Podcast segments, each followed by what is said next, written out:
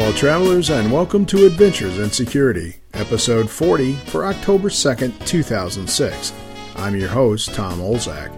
You can find the information covered in our episodes at adventuresinsecurity.com on the podcast page. If you're interested in commenting on what you hear or about topics you'd like us to talk about, please send email to podcasts at adventuresinsecurity.com.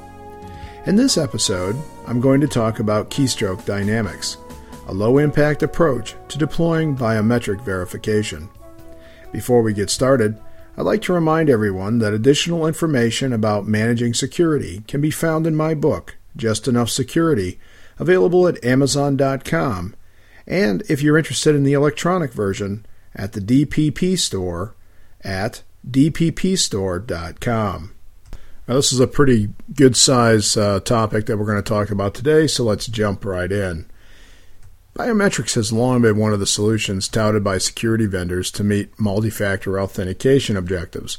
However, user acceptance and cost issues often prevent organizations from adopting biometrics as a solution.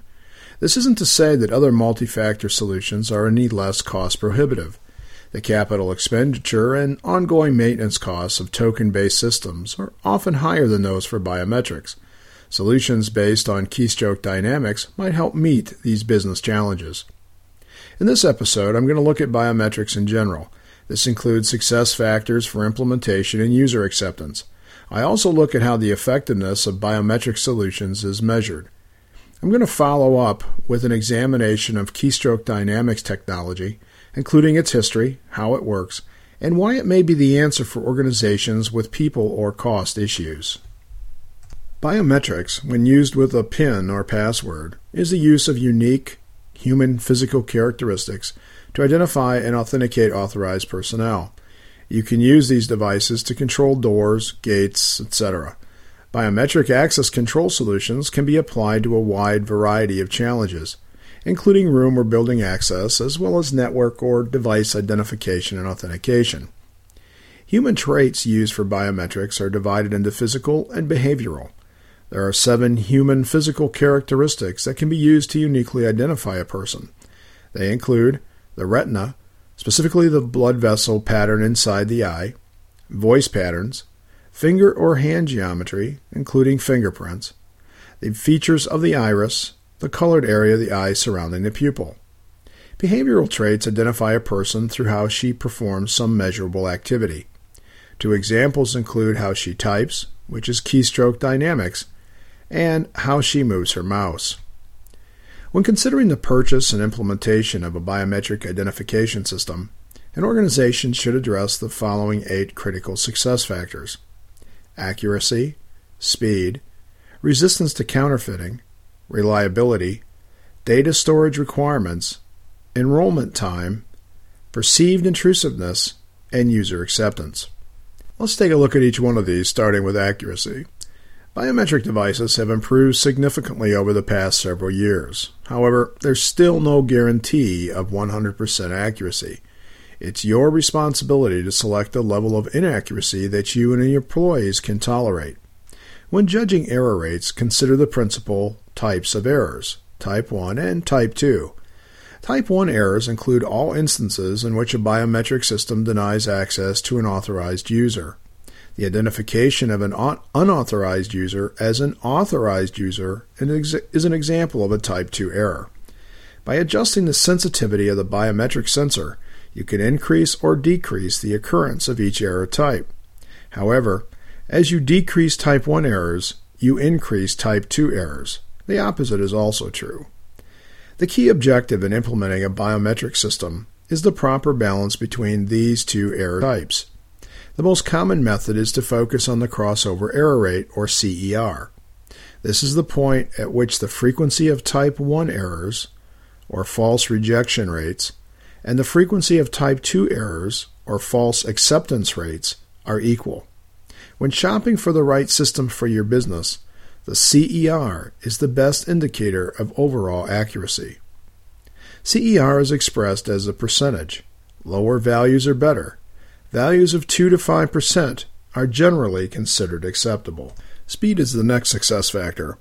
When considering the probability that your users will accept the use of biometrics, the speed at which a sensor and its controlling software accept or reject authentication attempts is the most important factor. The effective throughput, or how many users a biometric sensor can process in a given period, is a function of the entire authentication process. Acceptable throughput is typically 5 seconds per person or 6 to 10 people per minute. User frustration begins to set in at lower throughput rates. Next is resistance to counterfeiting. Some biometric solutions might be susceptible to counterfeiting. For example, some early systems allowed an intruder to use lifted finger or handprints to gain entry. Today's systems are, in general, more sophisticated. They use the entire geometry of a finger or hand instead of just the line patterns that make up prints. Make sure to ask the right questions if you consider using a biometric access control system.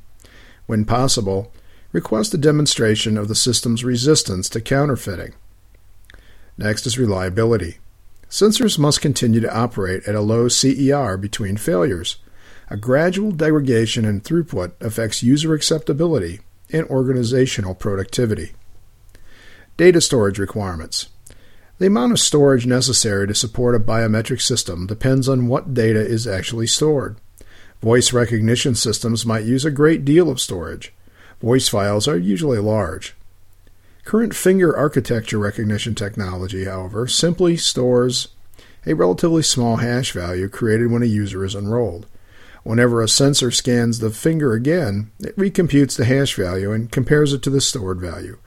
Whatever biometric solution you choose, make sure you understand the impact on your storage environment. The next success factor is enrollment time. An acceptable enrollment duration is usually two minutes or less per person. This enrollment rate not only reduces employee frustration, but it also helps reduce administrative costs associated with system management. And finally, perceived intrusiveness. Second only to throughput, the amount of personal intrusiveness a sensor presents to your employees is a major determinant when assessing user acceptance. The following is a list of common fears that grow out of biometric implementations. First, fear that the company stores unique personal information. Second, fear that the company is collecting personal health information. Retinal scans look at patterns that are also used to determine certain health conditions. And fear that the red light in retinal scanning sensors is physically harmful. And finally, fear of contracting diseases through contact with publicly used sensors. One way to deal with these issues is to hold open and honest discussions about how the systems work, the health risks involved, and how the organization plans to use the information. Remember, user acceptance doesn't depend on how you perceive biometric authentication. Rather, it depends on how your employees perceive it.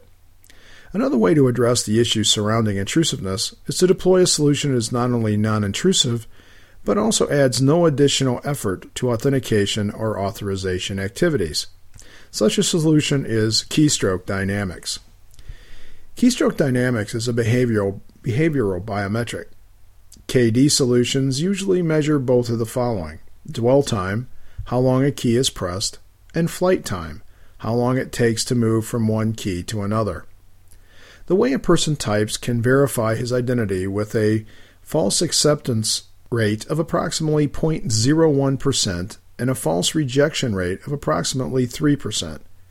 These error rates are just a little bit higher than fingerprint or voice print uh, error rates. But it can easily fulfill a verification role for what most organizations will consider reasonable and appropriate multi factor authentication. The use of KD as a method of identification isn't new. During the early days of the telegraph, operators were able to identify each other by the way they tapped out Morse code. This identification method, known as the fist of the sender, was also valuable as a verification and identification method during World War II. To demonstrate how KD works, I'm going to walk through the basic functionality of the solution developed by BioPassword. This should in no way imply that I endorse the BioPassword product. Other companies such as iMagic Software and DeepNet Technologies also provide low impact KD biometric solutions. As we've already seen, there are two metrics used to verify the identity of a user dwell time and flight time. As a person types, the KD application collects the time each key is pressed down and the cycle time between one key down and the next. For verification purposes, a known verification string is typically typed, for example, account ID and password. Once the verification string is entered, it's processed through an algorithm that compares the person's typing behavior to a sample collected in a previous session. The output of the comparison is a score. If this is the first time the KD system has seen this user, the algorithm is used to enroll her instead of verifying her identity. If the score falls within a range defined by the organization as acceptable and the password entered is correct, the user is authenticated and verified. Access to the network is granted. If the score is not acceptable, business rules can be defined to determine how to proceed. An organization can apply business rules to determine how the collected information and the comparison results are used. For an example, an employer who intends to roll out KD technology might choose to collect typing behavior samples without any interaction with the employees. This allows a silent non intrusive enrollment of all network users. Further, the KD system improves over time. This means that the more samples collected for a specific user, the lower the CER when verification is actually turned on. Business rules can also be used to support the verification process. The error rate of biometric technology can be frustrating to both the users and the business. With KD technology, a business rule can be written to prompt the user for a cognitive password when the score is close, but not quite close enough. A cognitive password is a response to a question that typically only the user would know. So, earlier in this episode, we examined the eight success factors for a biometric solution. Several of these challenges are addressed or eliminated when considering a KD implementation. The accuracy of KD today is a little bit lower than other biometric technologies, like fingerprint scanning. However, the ability to use business rules to react quickly to resolve errors potentially mitigates employee or management frustration. The use of business rules provides the tools necessary to significantly reduce the frequency of Type 2 errors without causing the usual productivity issues related to a corresponding increase in Type 1 errors. One downside is the possible requirement to build an effective set of rules to ensure user verification. Unlike fingerprint scanning or smart card authentication methods, the user isn't required to do anything other than log into his system. This is a daily routine that results in a transparent verification process. In such cases, speed is not an issue. There is one issue, however, that KD can introduce into an organization due to speed constraints the inability to merge physical security and logical security multi factor authentication methods.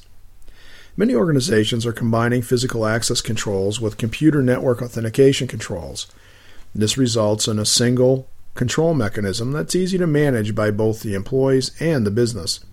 However, KD solutions don't necessarily work efficiently for physical access control if speed is an issue.